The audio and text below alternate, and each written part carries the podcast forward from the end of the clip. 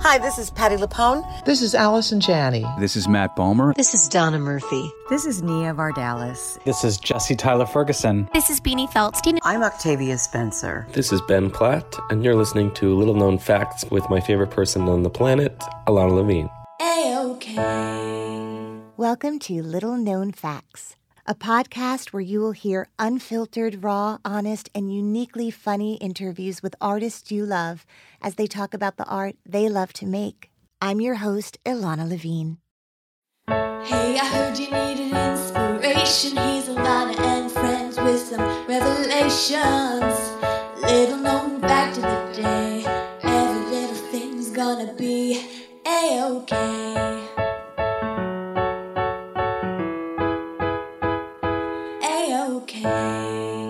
Everyone, new episodes of Little Known Facts drop every Monday, and you can find them on your favorite podcast provider. Also, if you go to the website, littleknownfactspodcast.com, you'll find behind the scenes photos, videos, and interviews, and lots more on the gallery page. And if you are loving these intimate, candid conversations with all the artists who come on the show, please head over to the contributions page. I depend on these donations to continue to bring you these interviews every week. So if you love the show, please donate. Little known fact about my guest today she and I sat down in front of a live audience at the W Hotel Times Square and had the most amazing, intimate, hilarious, life changing for me conversation. I can't wait to share it with you. The audience was filled with our friends, many theater luminaries who you will recognize as we reference them throughout the show. I'm so thrilled to have been a part of this Broadway at the W series. I can't wait to do more. And here I am welcoming Laura Benanti to the podcast. Enjoy. A-okay.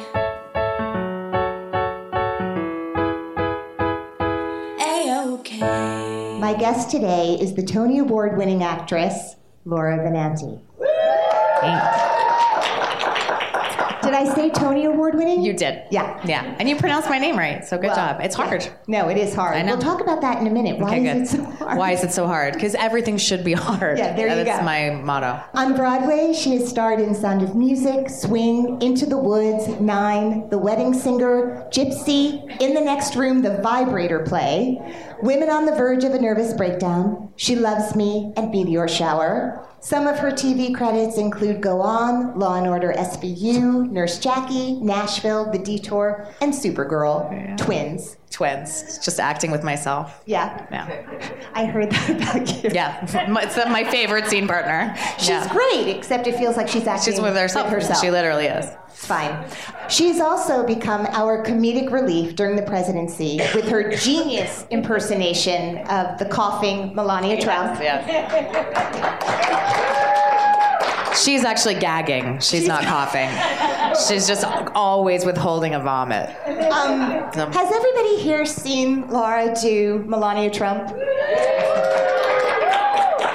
I feel like what Tina Fey was to Sarah Palin, like when we think about the people who allowed us to get through a very, very scary time in our lives, aside from all of the joy you have brought us in your roles on stage and on the small screen and big screen, the idea that you have channeled this character in the most extraordinary way. is it weird if I ask you to do this entire interview? Yes. Yeah. No, that is weird. That would be weird. I want to talk about Okay. your incredible career, but I do just want to start with the Melania thing Sure. because it really has become an unprecedented joy for all of us to see someone we have seen do the kind of stuff you do musically, but to also be the comedic genius that you are. That's a very rare gift. Thank you. Um, Kelly and Celia, are I saw you talking.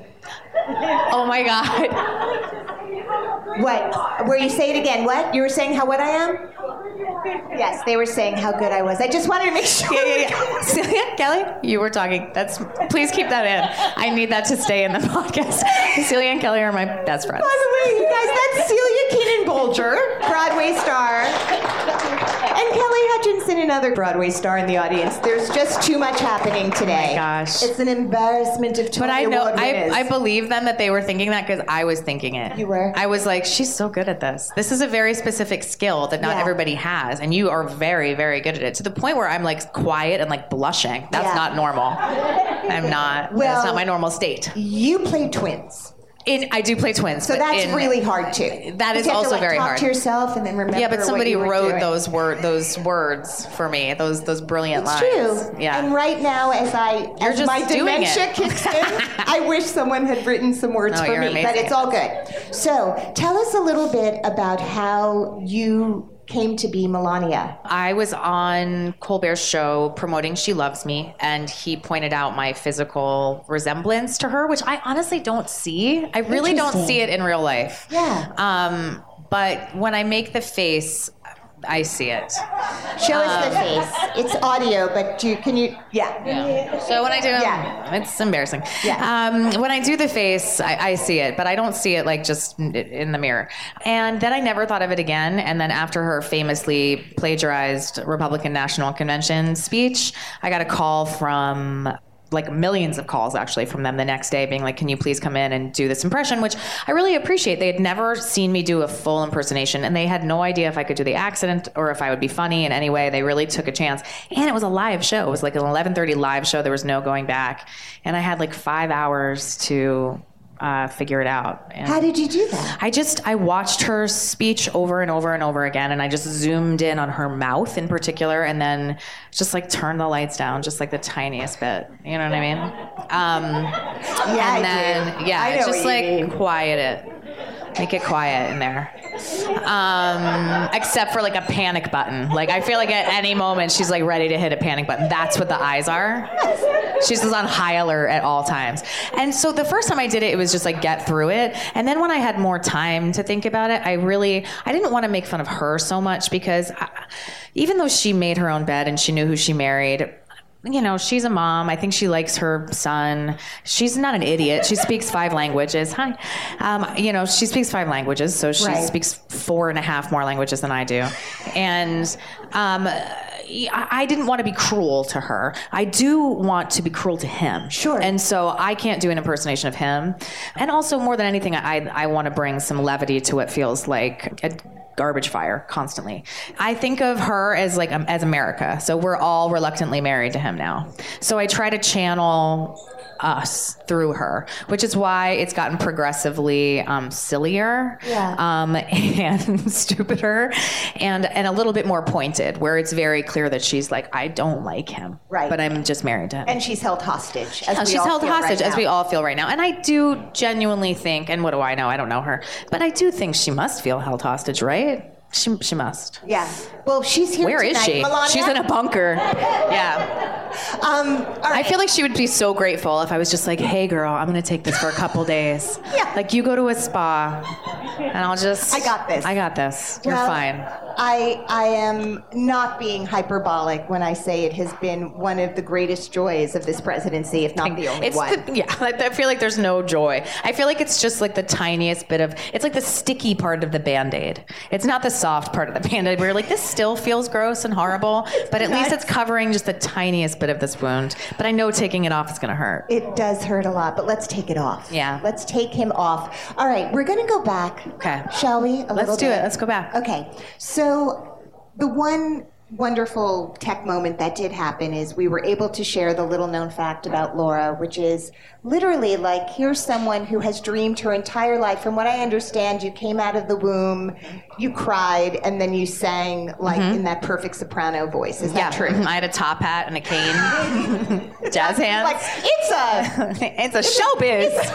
oh my God, that baby is doing jazz hands. She's amazing. Yeah, I was But- like that. So let me just fill you in. I can't imagine there's anyone here who doesn't know this, but Laura's mother, Linda, with whom she has begun to do the most incredible cabaret show. Um, Laura's mom was on Broadway before she had her children, Mm-hmm. and soon after decided to be with her children. Yes. And clearly sh- that was a great decision in this case because you came out amazing. Did I? Well, we have more to talk will about. be here in a minute. Yeah, yeah. And uh, and her mom became a really beloved, respected voice teacher. Yes. And from what I understand, did those voice lessons happen in your home? Yeah, my mom gave voice lessons out of our home, and a lot of times I would just be there with her while she was teaching voice, which must have been so unsettling for people learning to sing. We're just this like very bossy four year olds just Right. like sitting there, and I would be like, no. You were like Simon Cowell. No, Cowell. I was like Simon Cowell. I was like a little tiny evil Simon Cowell. Um, but when I liked someone, I would say bravo. Yeah. Um, You're going to Hollywood. yeah, exactly. Yes, you got something, kid. that. Yeah. But yeah, and, and then my mom started teaching me when I was little, just because I asked her to and just for fun. But she never pushed me. I, I wanted to be an actress from the time I was really small, but I was always so tall and very awkward. Um, and my mom knew if I had auditioned for children, they would have been like, ma'am, get out of here. you know, like when I was 14, I was this tall. And I see some 14 year olds who are on Broadway, they're playing like five year olds. Right. They're these tiny little like cuties. And I was not a tiny cutie. I was like, hello. I had like a full mustache. Just So you'd be in the Wasn't good. playground and cops would come over and be like, there have been some calls like, from "Sir?" Do you have a child here? exactly. You gotta go. Oh, people used to think my my sister's seven years younger than me, and people used to think I was her mom when I was like fourteen. it was horrible. And then I would I would pretend I was. I'd be like, yeah, no, it's been hard. And I was a single mom. Horrible. My mom was like, please stop doing that. It's not good. Sorry, I'm practicing for SVU. I have a friend whose uh, whose kid told the teacher when she was in first grade that she still breastfed. Stop. And the mother had to come in and see the principal and the teacher. They sat her down and they were like, "Listen, we think that's so cool, No. and we're so not judgmental, but we just think it's weird for the other children when Isabel tells them that she's still breastfeeding." And my friend was like, "I am not. I never." I never breastfed. I never breastfed, just straight bottles. It was literally Oh my like, God. She's like, why did you tell your class that? She's like, I just thought it was funny.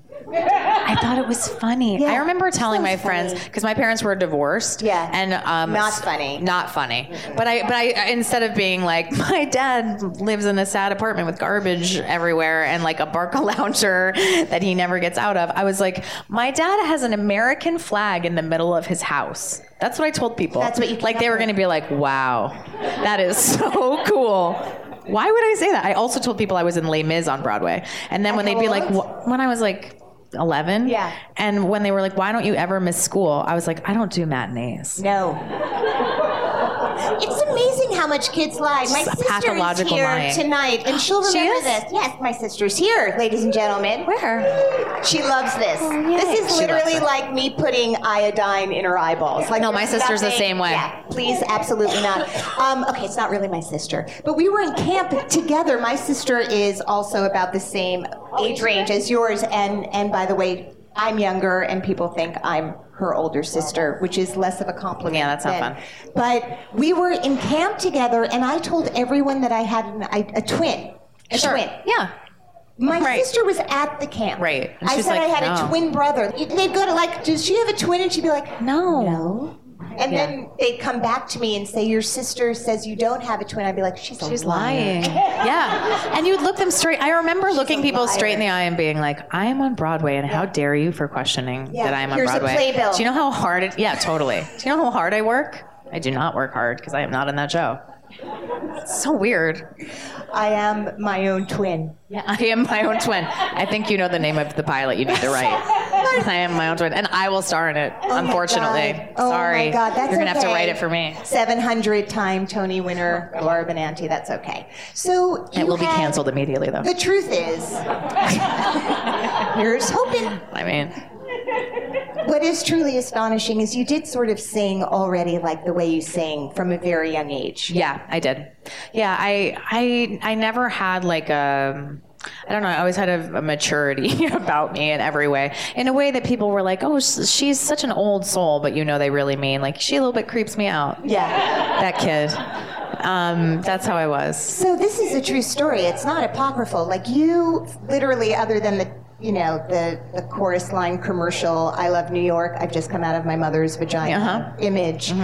You really did want to be on Broadway your entire life. Yes, I do not remember a moment where I didn't want to be on Broadway. I never wanted to be famous. I never wanted to be like in TV and movies. I never saw that for myself. I always was like, I want to be on Broadway. And is that because of your mom's legacy? And she, like, what was your introduction to Broadway? My, I mean, my mom played. My mom actually mostly played Carly Simon because she was getting a divorce and was hella sad. So it was just like a lot of like very sad Carly Simon music. Um, never know. yes, Yeah. it was a lot of like Is that Carly Simon? Or was that Carole King? that might have been Carole King. Wait here, cause these are the good old days. Is that Carly Simon? Thank I you. blocked it out. Thank you. I can't listen to Carly Simon. I'm going to be selling CDs afterwards. Of you just going called almost Carly Simon. Um, Was I pitchy? I feel like I was no, they were pitchy. perfect. Oh, okay. There were no words happening, but the, the tone was really beautiful. Um, but yeah, I like she. So I I just started watching. Oh, I know. She put on Annie, the the, the movie Annie for me, and I was like, oh, that. want Yeah. Annie. And then she told me that the tape broke, but it did not break. She broke that tape. because I started acting like a little bratty. I started acting like Annie.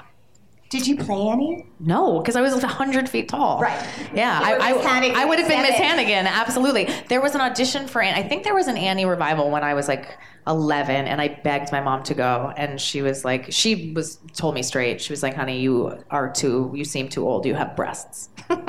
So you were literally auditioning for your first Broadway show. Yeah. Which happened because something to do with Paper Mill Playhouse. Yes, Paper Mill Playhouse. It was a magical dream come true for me. So I went to Kinnelon High School in New Jersey, which was a very very small town. I had 89 kids in my graduating class.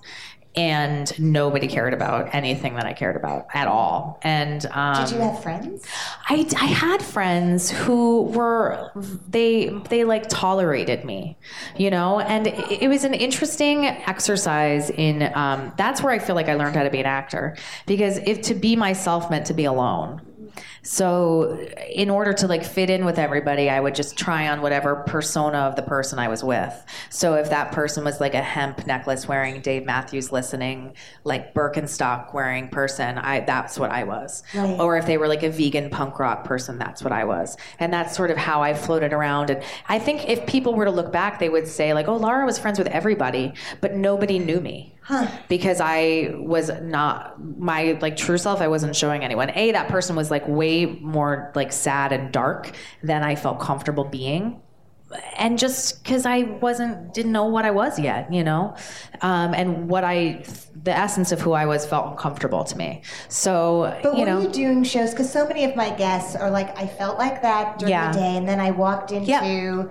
The, you know, the the room where we rehearsed musicals Yes. in high school, and I was myself. See, nobody in high school cared about musicals. So like I was the only one who cared about it. only So I was the the only like it was me and then the cheerleaders who were in like the dance in the background and then all the boys who wanted to be near the cheerleaders and me being like everybody shh and just like taking it so seriously and like sipping tea and everyone was like what are you doing your arm waving This night air is no Um, good for the children's voices. yeah, it's it was not a Yeah. fun time. So I, I don't know how this happened, but Paper Mill Playhouse they have something called the Rising Star Awards, and it started that when I was a junior in high school, and so they came to see me play Dolly Levi and Hello Dolly. Were you the only person in Hello Dolly, or was there a whole cast? I was in it. My sister, who's seven years younger, was in it, and there was a cast. But i if you watch the video, it is like one extremely intense, like grown, like forty-five year old woman with so much contouring makeup on, just and so much blush. Like I don't know what part of me was like, just she needs a lot of rouge. like they're not going to see my cheeks unless they are fire engine red. And then just like a bunch of other kids being like. Hello Dolly. Well, hello. just yeah, just showing just showing how annoyed they were to be there. I won this Paper Mill Playhouse Rising Star Award because I think they were just like somebody help that girl. Like it felt like a pitying thing of like we're saving a life. It was like a make a wish, and Sally Struthers has all the. Okay. yes, it was that where they were like, come here. Yeah. Um, and so they they I, I so I won that award, and then they put me in one of their shows, which was a straight play, and where Anne Hathaway was my understudy. She's who? Never heard of her. And even then, so she was 14 years old, and I remember even then she was like on the Atkins diet. She had like a 12 point plan to like what her career was going to be, and I swear to God, she did every single thing on it. All- I remember it.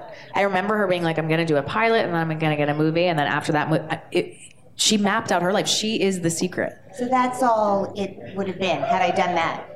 Yeah, that's what we should have done. Like a list. Yeah, instead of just being like, I guess I'll go over here. yeah, I should have probably like vi- envisioned what I wanted to Wow. do. Yeah, it's really interesting. So, so I won that award. They put me in a play, and then I got my equity card. And then the casting director for the revival of The Sound of Music on Broadway called asking if they had a Liesel. And because I was 17, they recommended me, and I showed up in my prom dress because I was I just like assumed you wear your nicest dress to a Broadway audition. Yeah, you do. Oh my god! And I just had written down all of my high school. I know, just garbage Literally, mom. We were doing laundry were. and then we came here. We were. My daughter spit up on me, and I was like, oh, all right, well, that's better.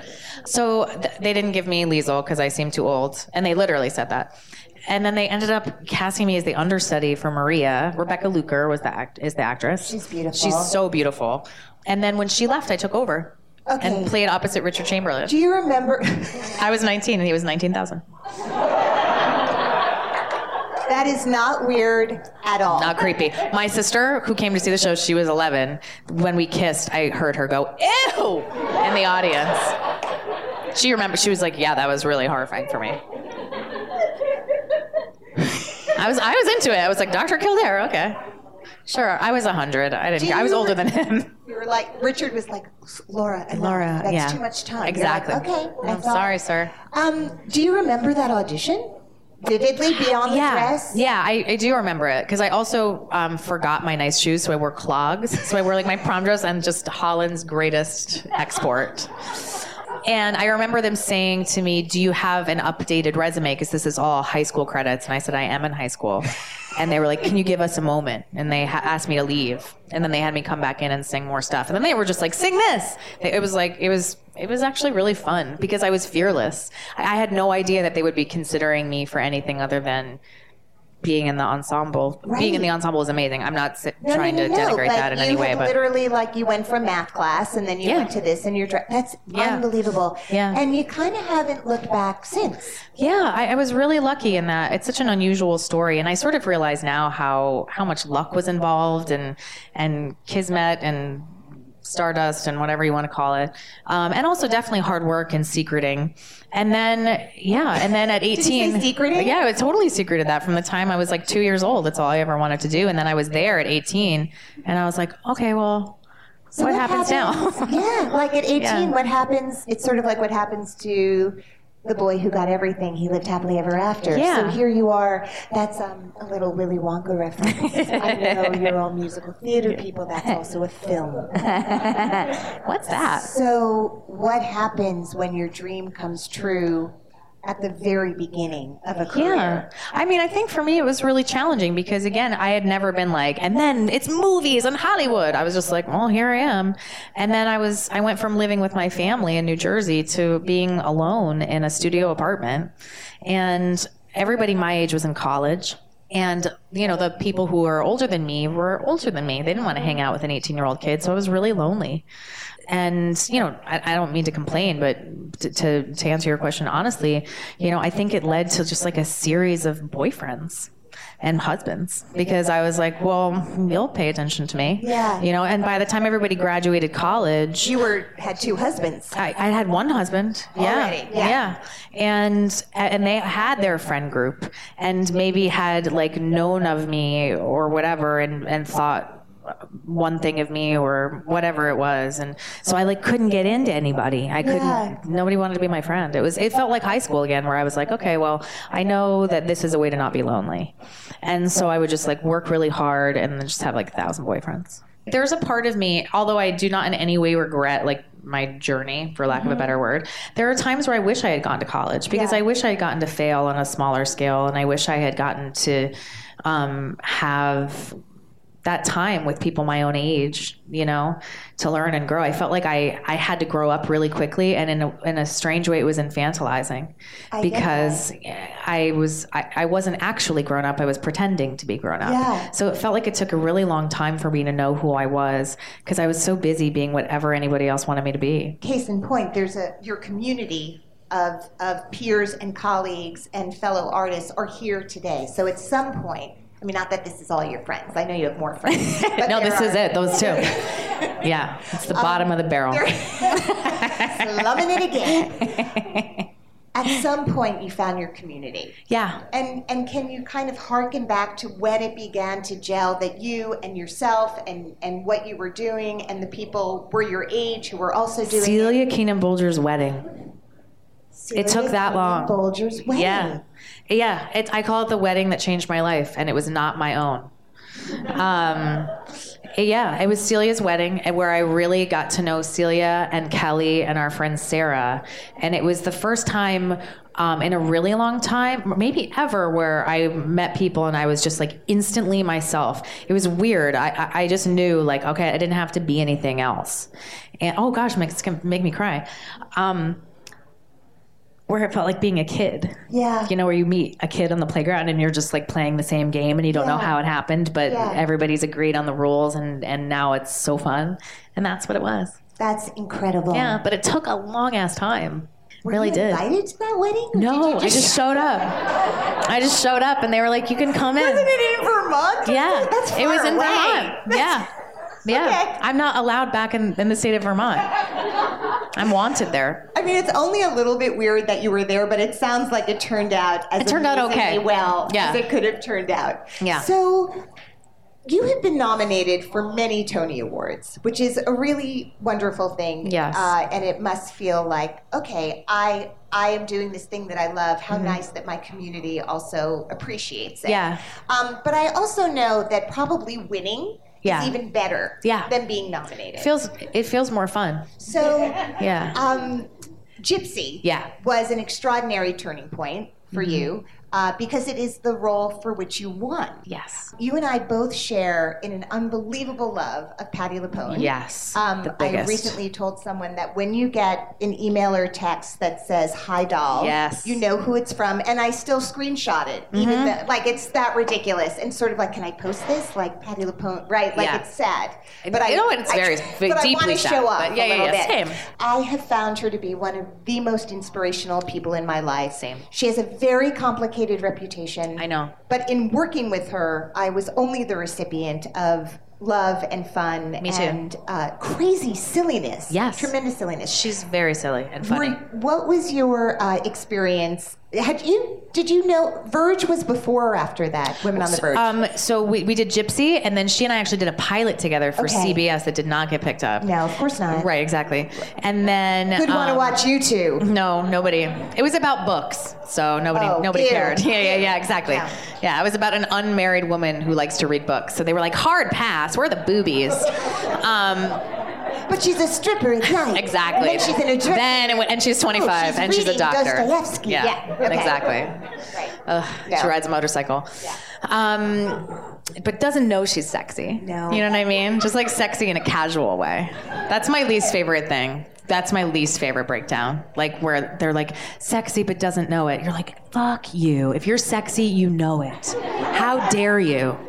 What woman is like, I'm sexy? I didn't But that's not sexy. You're the worst then.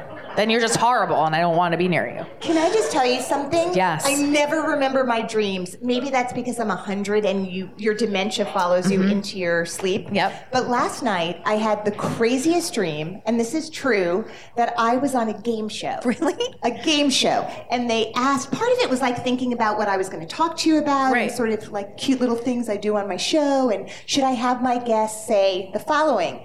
The game show host was like, What are the three words that make you the most anxious on the planet? Oh wow. It was slate your name. Yeah. Those were the three words in my dream that made me unbelievably anxious. Slate your name is when you're about to audition and you go from having like incredibly warm, normal civilian conversation with the casting director where you're two human beings, like, Yes. how are you? Oh my God, I saw that picture of George on Instagram. She got so grown up. And you're like, I know. And then all of a sudden, they say slate your name, and it is impossible to be the same person. No, you're You a just- robot. you're like, you become a robot. yeah, and like my Yeah. stomach is in my Same. throat. And I thought, how wild that I dreamt that. It's really interesting. Because I used to have this idea that at the beginning of every conversation, I'd ask my guest to like slate your name, and then I thought, but that would start the whole thing in a terrible, Yeah, terrible, terrible. The opposite of like little known fact, they're brilliant. Like that's Yes. the opposite. Yes. Anyway, I just remember that, and I That's wanted to really share fun. that. I once had a director say to me um, after a scene, "Okay, do it again, but just talk like a person." And I was like, as opposed to he was, and he was like, "The when, when we're talking right now, you're so interesting and engaging, and then when you started doing the scene, I don't know what happened." And I was like, "I thought I was being the same," and he was like, "No, No. you were not. You slated your That's how all my television auditions went for like the first ten years, where they were just like, nope, nobody understood. I was they, I was sounded slightly British at all times because I grew up watching music, music, mu- music musicals, music musicals, um, Kaspinga. movie musicals. So I Yeah. was like doing a little bit of like a Judy Garland impersonation. Sure. I think A it was mid-Atlantic really sort of- terrible. Th- Can I just say they're wrong? You're right. Now I just pretend like I'm drunk and I get it. Like if I'm just like it- it's just like this as small as you can be, like barely moving my mouth. If I barely move my mouth and never blink my eyes, I get it. You're like, Yeah. I saw the Yeah, per- like yeah. If there's any if I if if there's any if if you move your mouth too much or if you're too loud, you don't get it. That's what I've learned. Just have I to whisper. try that. Like, I want to give you a piece of dialogue. Okay. All right. The first time I saw Carl, I knew that he was trouble. The first time I saw Carl, I knew that he was trouble. Done. Emmy. Because if there was a camera there, they would have been like, "What's happening?" And guess what? Nothing. Nothing. And that's what we want. That's what we want. All right, we're talking On network about television. Patti LuPone, Gypsy. Patti LuPone. So I've only ever had an amazing experience with Patti LuPone. Here's my take on Patti. If you are doing your job well, if you show up on time, if you are respectful and kind, she will love you. If you like mess around, show up late, take up a lot of like um, emotional space, eh, eh, she'll give you all the emotional space that you need if you are just doing your job. She has no time for nonsense. Yeah. And I respect that. I really do. And she's Sicilian. So if I don't have time for nonsense, I'm like, is it okay? Do you mind? Is it all right if you maybe we don't? yeah. And she's like, Yeah. shut up. you know, but honestly, I'd rather that. Yeah. It's more direct. It's Yeah. not passive aggressive in any way. It's just aggressive. Yeah. Um, but I, I have only amazing stories of her, and I, I love her. She sent Ella, my daughter, this like radio flyer full of all this baby stuff, and I called her to thank her, and she was like, "It was for a girl, right?" I was like, "Yeah, your people sent me something for a girl. Don't worry." That's awesome. She was like, "Okay, good." it's the thought that counts. Yes, of course. It's the assistant's thought that counts. It's exact. I know it was her thought. Yeah. And then somebody executed Yeah, it. I want someone by- to execute my thoughts. Please. That's why I had a baby. I want someone to literally execute My, thoughts. Yes. because I really need them to stop. They Me too. have to stop. Me too. Um, Laura meditates. yeah, I do. Did you meditate today? Yeah. Okay, Are you meditating now? Yeah. Okay. I'm always meditating. Yeah. Wake up. Um, Sorry, I still meditate. is that something that began more recently in your life, or is this a practice now that you've encountered for a while? Yeah, this is something I've been doing now for, I would say, like a little over five years, I think, around there.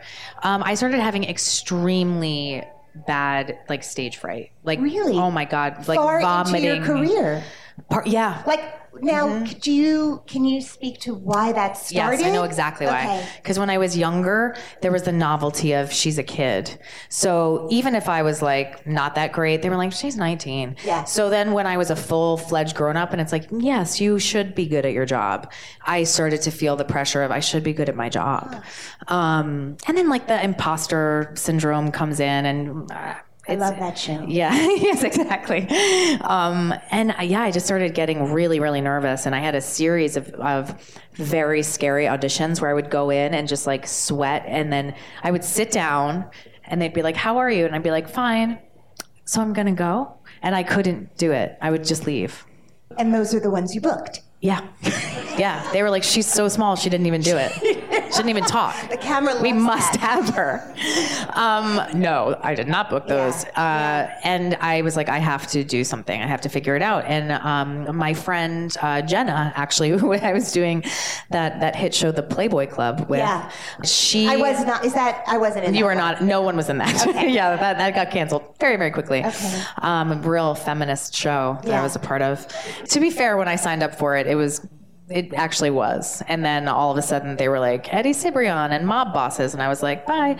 So I started, um, my friend Jenna talked to me about her meditation practice and she set me up with her friend, um, Emily Fletcher, who owns now a meditation studio called Ziva Meditation, Z I V A. And she taught me um, to meditate.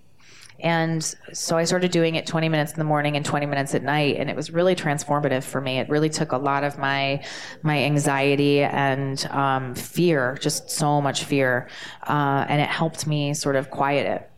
Do you have a ritual or an ongoing pre-show practice separate from that that is consistent from show to show, or does it change based on the the show? I do. The gosh, I sound like I, am gonna sound like such a crunchy granola-y hippie, and I'm really not. But I do Jungian dream work, so I'll journal. I always journal for like whatever characters I'm playing. So in the voice of the character, or as the character. I ask my dream to for whatever question I might have about the character or to align me closer to the character.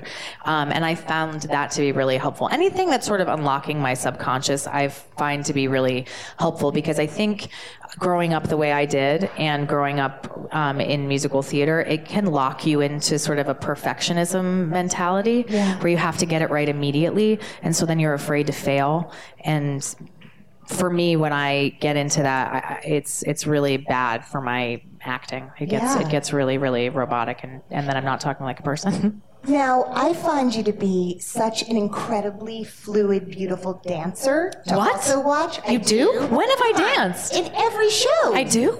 Well, Gypsy, I mean, you did a striptease. Yeah, you like- move, you move really well. Thank you. I appreciate that. Did you have a dance background, or do you kind of No. it and we like look up here and Yes, theater never. No, I can't do Okay. anything. In fact, my greatest fear is a dance call. I've never gone to one. I've never been in one.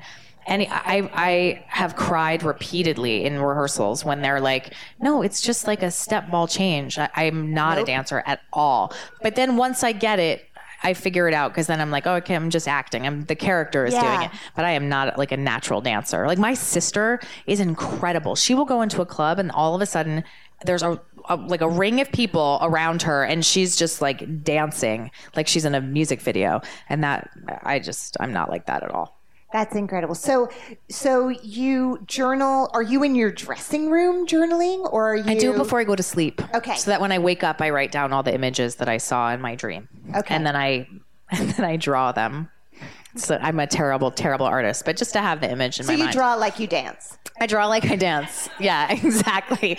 Like like a slightly drunk old woman with a limp. Um, but yeah, so I, I do that and I meditate. Uh, and you know, like what we all do, we research the character and all, Yeah, yeah, all yeah, that nonsense. You know, it's a very rare thing for someone to sing the way you do, act the way you do, be as hilarious as you are, and to be as um, physically beautiful as Oh, gosh. you are. It's sort of an you. unbelievably. Mom? I Are do you- not like you at all. I don't like sitting That's next to nice you. you. No, it's just and and now you're a parent. And so I am a you parent. no longer have the luxury of like I'm on vocal rest. No. So how do you, I mean the the kind of tremendous stamina and vocal strain Mm-hmm. um, that it takes to sing eight shows a week. Yeah. The things that you used to do to protect yourself are probably not available to you in the same way. No. So this is actually a question that someone on Twitter asked. Oh, and you memorized it? I God, memorized. You're it. amazing. I believe her name is Lisa. okay. God. Um, how do you now kind of attend to what you need to do your work and attend mm-hmm. to your incredible daughter at the same time? And how are you managing it? I don't think I'm, I don't know. I think that's mm-hmm. a really interesting question. I know that I'm trying my best. I do know that. That I um, I prioritize Ella above all things, and sometimes maybe to my own detriment. Yeah. And then that flip flops and becomes to Ella's detriment because then I'm sick and I'm exhausted. But I just don't have the um, the patience that I that she deserves. Yeah. And I I, I find that for me, it's like really coming down to, and I was actually texting with Kelly and Celia about this about my physical health where like I've always had an autoimmune condition um, and since I was pregnant with my daughter it's just been really really difficult and it's spun sort of out of control now where I feel like I just cannot get well. I think I think I'm just going to have to rest more than I'm used to resting, which I can't do necessarily because you know sometimes she doesn't sleep through the night. Right. She wakes up at six in the morning and she is like, "Ah!" you know, there's no like I'm just gonna. She's not like in there reading books. She's like, "Let you me be know, quiet till mommy wakes up." Yeah, yeah, yeah. No. No, no, no. She's not like bringing mommy her her espresso. Um, and then when she is, she is not a kid who's just gonna like sit there and watch TV. She wants to go outside. If she will bring me my shoes, she will bring me my coat. And she, we go to the same coffee shop every morning. And, you know, there are times where I'm just like, I am so tired. I don't know how I'm walking around. So, you know, like My Fair Lady is happening right now on Broadway. And I was so sad that I wasn't doing it. And then I have for the past six weeks been, I've had the flu and bronchitis. And I'm like, thank God I'm not doing Yeah. it. Because I can't say to Ella, like, can you pause? Can you just like be 14 months old forever while I do this show? No, that's not happening. Yeah. So I guess really it's about making choices now where like for me, Meteor Shower was perfect because it was a play. So even if I was sick, I could do it because I didn't have to sing. And it was 75 minutes, which was magical. Perfect. So yeah, I, I think t- the long-winded answer to that question, I have to like, I, I'm figuring it out right now Yeah. how to prioritize and how to stay creative um, but also like get enough rest and self-care and then also be there for her you know she's learning everything Yeah. you know t- sometimes i expect her just to know things and i'm like oh right you're a freaking baby you don't know anything Yeah. i have to teach you everything Maybe, or you could get her tested and just find out. yeah. Well, she is. I, I know she's my kid, but Yeah. she's like crazy genius. Like Yeah. she's so smart that it actually scares me sometimes. She has so many words. She started walking when she was 10 months old and not like walking like a toddler. She was like, just like got up and started walking. There was never any like, you know, that where they walk like Frankenstein. Yes. She never did that. She was just like, I'm gonna go from here to there, and I'm gonna get the thing and bring it over there. Are you guys coming? Yeah. So are you coming? But that's how she she goes. She goes ah ah. She like yells at me, and I'm like, Alice, stop yelling at me, please. She's an abusive baby. I, She is. kids are scary. Yeah. They're totally scary. Well, if you were to look back, I guess I want to say one thing. I don't Yeah. know if you guys are aware of this, and it's a very long story. And since we're coming to the end of the interview, Yeah. we're not going to get into the whole thing. Just don't do it. We're not going to. But this woman literally broke her neck I did. when she was doing Into the Woods on Broadway. Yeah. Literally.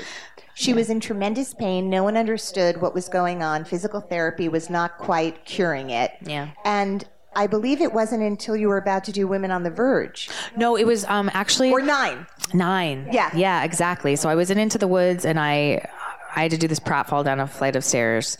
And the first time I did it, I was like, well, I can never do that again. That's Right. horrible. Right. And then they were, I was so young, I was 21, and I, I was sort of humiliated into doing it. That's why I say, like, The peop- people pleasing. Yeah, people pleasing broke my neck. Yeah, because so I was like, okay, yes, I want everyone to like me, so I'm going to do this eight times a week, even though I'm terrified, and every time I do it, it hurts. Yeah. And I remember the crew guys being like, "You could never do that again," and I was like, "I know, I don't want to." Yeah. They were so nice to me, and the crew was always so so nice to me. And and now I look back and I'm like, right, I was like a 20 year old girl. Of course they were nice to me. Like at the time, I was like, they just love me for my personality. No, they did not. Maybe it was They loved me for my very perky boobies. Maybe it was both. Yeah, maybe it was. I was Yeah. always nice girl to them. Um, but anyway, so I fell down a flight of stairs, eight shows a week, and it got progressively worse. And then I just was like, I thought I hurt my wrist, but it wasn't my wrist. I went to, got so many X-rays and finally an MRI, and then the producers sent me to their doctor, and she was like, Yeah, you herniated these discs, but you'll be fine. Just go to physical therapy. Cut to one day, I literally could not feel my body at all, and they had to bring an ambulance, and it was very dramatic, and like embarrassing and humiliating, and and then I just never went back. and it was there was no closure. And then my uncle Bob died, who was like my favorite uncle, like right in the same week. And I wrote a letter to the cast being like, my uncle Bob died and I have to get surgery on my neck and I'm really sorry if I hurt anyone. Like, what? I'm really sorry if I hurt anyone's Yeah, feelings. your neck is broken. By my uncle dying and breaking Yeah. my neck. Yeah. Jesus Christ. None You're so mean. It, it was, uh, yeah, I look back and I just think, oh God, I, why wasn't anyone saying to me like, no, don't, Yeah. you, this is not your What fault. we do Where are their you? fucking letters? Yeah. So I had surgery on my spine and and I will say, uh, the director of the show called, and he was like, "I am so sorry. Yes, I am so sorry." He actually never wanted me to do the fall. It wasn't Yeah. him. It was the choreographer. But he he was like, "I know. I'm sorry." Blah blah blah. So I got that first surgery. Seven years later, I was still in like a shit ton of pain and getting sick all the time. That's when the autoimmune thing got really really bad because when you um, actually have a broken neck that wasn't fixed, your body's just constantly trying to keep you from being paralyzed. So you just get everything, all the germs. Um, and then your body starts attacking yourself, which is like what an autoimmune condition is, because it's just always like high alerts. You are about to break at any moment. And then um, after I did um, the vibrator play, and before I did Women on the Verge, I had a second spinal surgery from a different surgeon who went in through the back and fixed it. But I had to like go live home for five months, and I was in this huge collar. And my parents, I don't know why they started saying this. I used to have to walk around my high school track with this collar on, and my family would be like, "Who's gonna walk Laura?" Because they would because I couldn't see, so I would just be like. And just like being walked around in my in my collar. It's like the saddest John Hughes movie. Yes, it, it should be. It, really Like should she be. had, like usually it's like Drew Barrymore goes back and she's so cute and she wins the guy, but you're still like the nerd with the collar. Yes. Even when you my mom giving 30. me a shower, and every time she gives me a shower, being like, "Well, you look a little different than last time I gave you a bath." I'm like, "We get it, mom. You haven't given me a bath for 30 years. Can you please stop?" All right, but the point is, through all that, we have seen Laura on stage time and time again, and all you exude and emanate is like this incredible passion and joy and beauty and like these fiery, incredible women. and none of that joy feels to me lost in performance. Thank you. And and what a gift for all of us. And Thank thank, you. you for kind of barreling through all of that and continuing time and time again to give us this escape from life, which is really hard. And then we get to go for two and a half hours into the theater and find ourselves transported into another place and time. And I just cannot wait to see what's next and what the you. future holds. And you are extraordinary. Thank you so much. I cannot believe with all you have going on that you came to share your Oh, afternoon I've with us. I've been wanting to do this for so long. I'm such a big fan of yours, and you're just so wonderful at this. Thank you for making me feel so good. You're welcome. The last thing that I just want to tell everyone about one of the things we decided to do was take some of the proceeds from today's sale. So thank you guys for buying tickets because there's an incredible organization called ASTEP that Laura turned me on to. And do you want to just tell a little bit about it in terms of how they can find out more Yeah. and why it's so important to Yes. you? So, Artists Striving to End Poverty um, is a wonderful organization. You can Google them and to, to see all that they do. But essentially, they're in um, parts of India and Africa where they bring children who otherwise would not have homes into a place where they are safe and fed and, and cared for and have medical care, and then also learn about music and art and singing.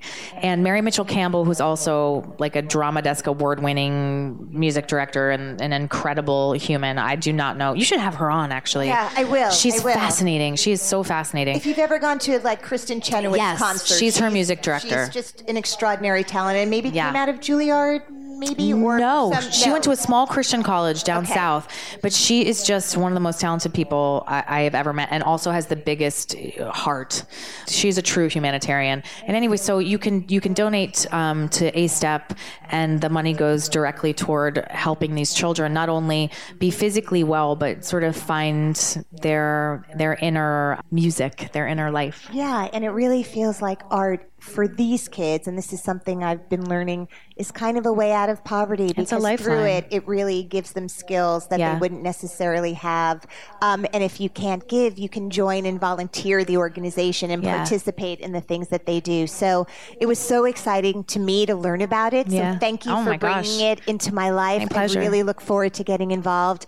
Maybe we could all do something together. Anyway, thank you so much for coming to this live podcast, Little Known Facts. I can't wait to share it. Clouds can make the wind blow, bugs can make the grass grow. So there you go. These are little known facts that now you know. Some friends of mine got together and did something really special. They created a little doll called Our Gus. It grew out of a need that they were sensing being the mothers of daughters in their teens and sons in their early 20s, and realizing that that was such a peak time of anxiety and stress for the kids and the parents, a time when life starts to feel way too big, and when the need for unconditional support is at an all time high. So they created this small rag doll that has the look and feel of an old hand me down, but stuffed with little beads to be malleable and calming. It can be put in a backpack, a pocket, a purse, a briefcase, under a pillow, wherever someone needs it to remind them that they're not alone. So, just because you stopped getting dolls doesn't mean you stopped needing them. Go to ourgus.com or follow them on Instagram at ourgusdoll because we all need to feel safe, and this is a perfect way to do it. If you want more information about my guests, go to the website littleknownfactspodcast.com. I also wanted to tell you that there is now a new addition to the website. It is a button that says contributions. This podcast is a true labor of love, and I really, really want to keep doing it for a long time. So if you like listening as much as I love to do it, please feel free to contribute. It would mean the world to me. Also, on Twitter, you can find me at Ilana Levine. Instagram is Little Known Facts Podcast. And on Facebook, Little Known Facts Podcast. You can also feel free to rate and review the show on the iTunes show page. This podcast is recorded at Hanger Studios in New York City. This episode was brought to you by Pro Media. Located in Times Square, Pro Media offers both production and post production services out of its beautiful studios in the heart of New York City. Pro Media Sound Vision. Find out more at promedia.nyc.